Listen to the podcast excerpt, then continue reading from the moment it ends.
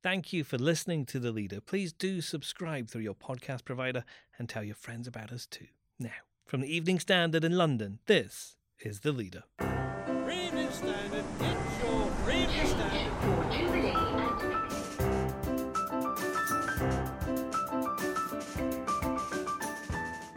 Hi, I'm David Marsland. Trapped in the virus epicenter, the British citizens China won't let leave. Some families, some couples are facing some very difficult decisions. Some have young children, and it looks like only one parent may be able to return back to Britain. Our deputy political editor Nicholas Cecil on the extraordinary diplomatic wrangle over a repatriation flight. Also, Why is there a shortage? It seems to be a combination of issues. Not everything is produced in the UK, so many large uh, pharmaceutical companies will have manufacturing plants all over the world. Evening Standard health editor Ross Lydall talks to Tanya Snuggs about his exclusive report into a shortage of hormone replacement therapy drugs.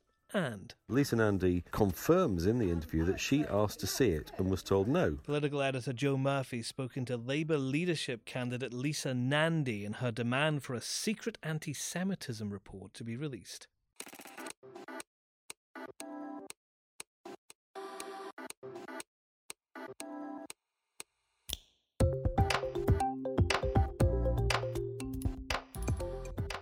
Taken from the Evening Standard's editorial column, this is the leader. For the whole thing, pick up the newspaper or head to standard.co.uk slash comment. In a moment, why has China been stopping a UK flight from landing in Wuhan?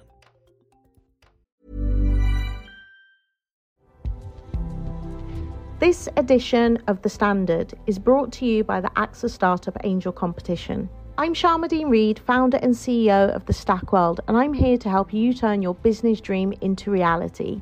There are six chances to win the competition, including two top prizes of £25,000, mentoring from myself and leading UK founders, plus business insurance for a year thanks to AXA go to standard.co.uk forward slash AXA Startup Angel for details on how to enter and complete your entry by the 2nd of June 2024.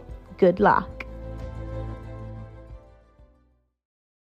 Life is full of what ifs. Some awesome, like what if AI could fold your laundry?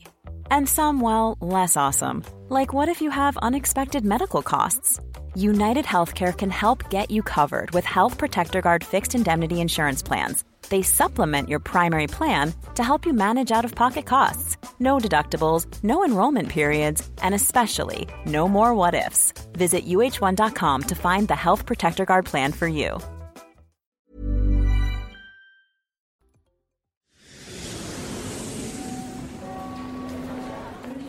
The last BA flight out of China landed in Heathrow last night, bringing home some very relieved passengers.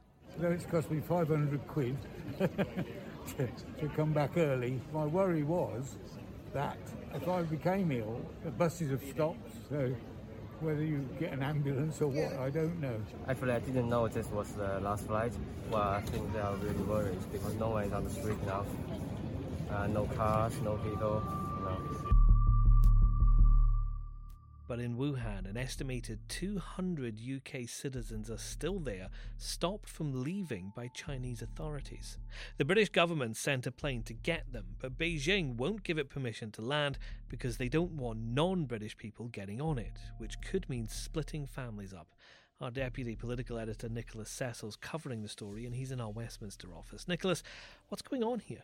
Well, there have been two general issues here. One is general permits, such as consent to land uh, at Wuhan Airport. That now seems to be resolved, and a flight is due to, to leave there, heading for Britain at 5 a.m. tomorrow morning.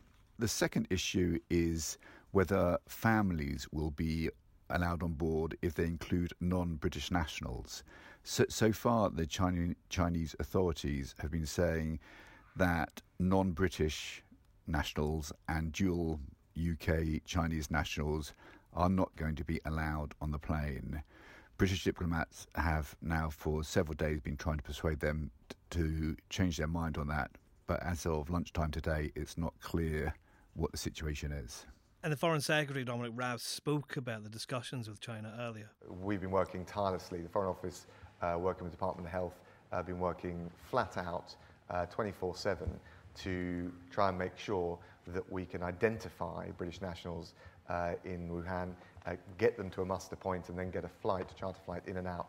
This depends on the decisions taken by the Chinese government. I spoke to the Chinese foreign minister on Monday, but we, you know, I can guarantee and reassure uh, people that are out there, their families that are here, that we're doing everything we can around the clock to make that happen.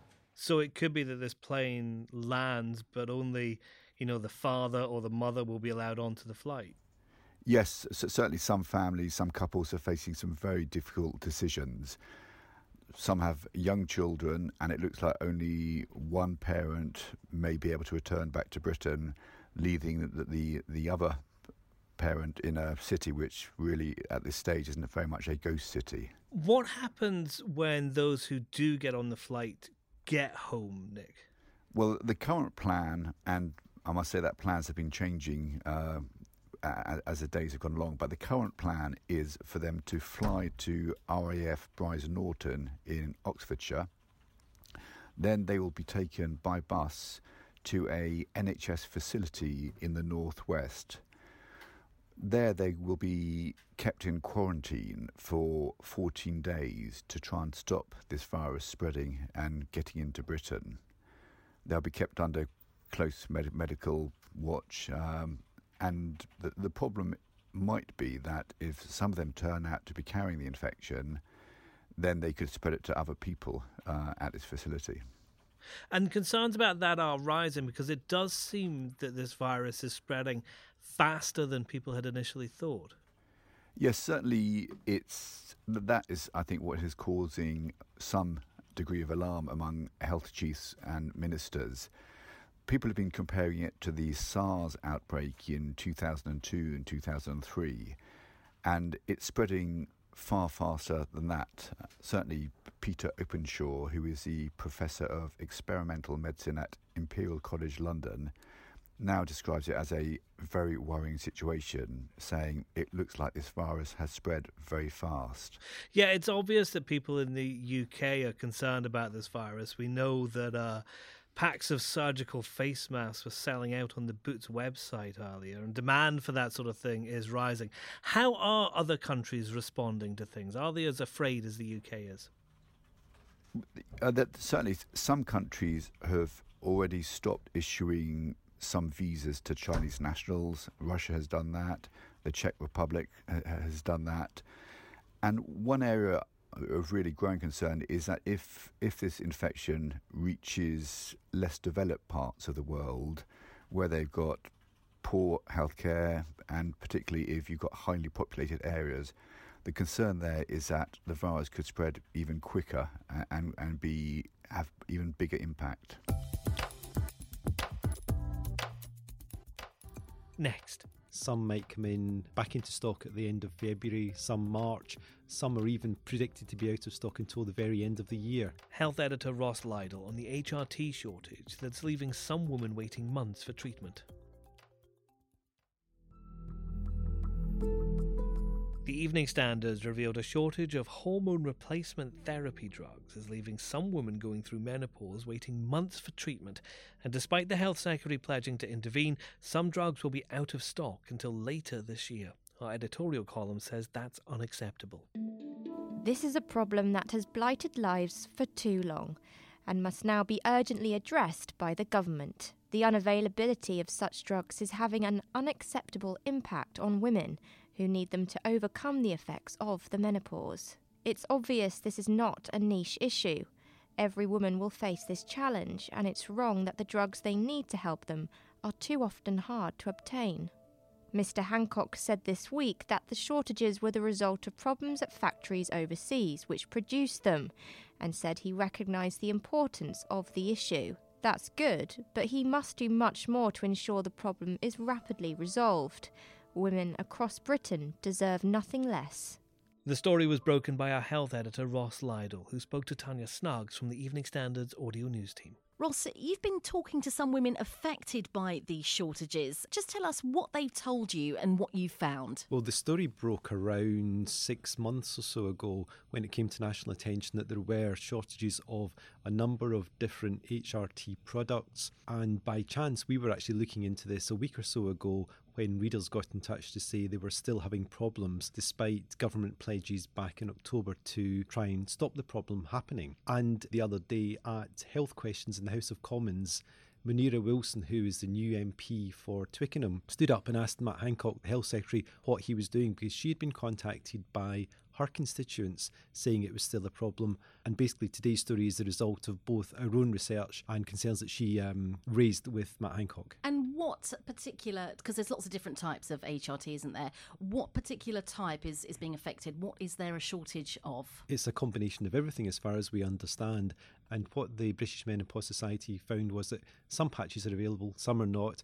Some might come in back into stock at the end of February, some March, some are even predicted to be out of stock until the very end of the year. Why is there a shortage? It seems to be a combination of issues. Not everything is produced in the UK, so many large uh, pharmaceutical companies will have manufacturing plants all over the world. There can be production difficulties, most typically because of a shortage of raw ingredients. There seems to be a, one issue here with some of the glue that is used in the patches to affix the patch to your arm. On the scale of the seriousness, well, it's not quite the same as running out of insulin, which would mean that somebody's life is potentially at risk but it's certainly something that I'm glad I don't suffer from. I mean, how detrimental is it for these women not to have these drugs? Because it's not as easy as just saying, "Well, just get a different drug," right? I mean, it's it's not that simple, surely. It is not simple at all.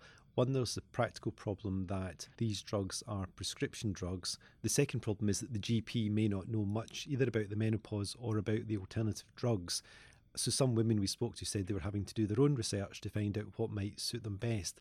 The third factor is that the side effects from these drugs are different according to the doses within them, according to the type of drugs. Obviously, we were told that there are actually 34 symptoms of the menopause. So you can imagine how varied the kind of suffering that women will experience. It's not like going into Boots and asking for ibuprofen because Nurofen has run out. Mm. It's just not that simple. The active ingredient in these drugs is different. So, what's Matt Hancock said and what is he doing about it? Well, he recognised it was an issue, so he gave a sympathetic response without giving a detailed response. To be fair to the Department of Health, last October they did impose a sort of trade embargo on HRT drugs produced in the UK to prevent their export so that at least the stocks that we have in the country shouldn't leave the country to try and prevent the overall number on the shelf not declining.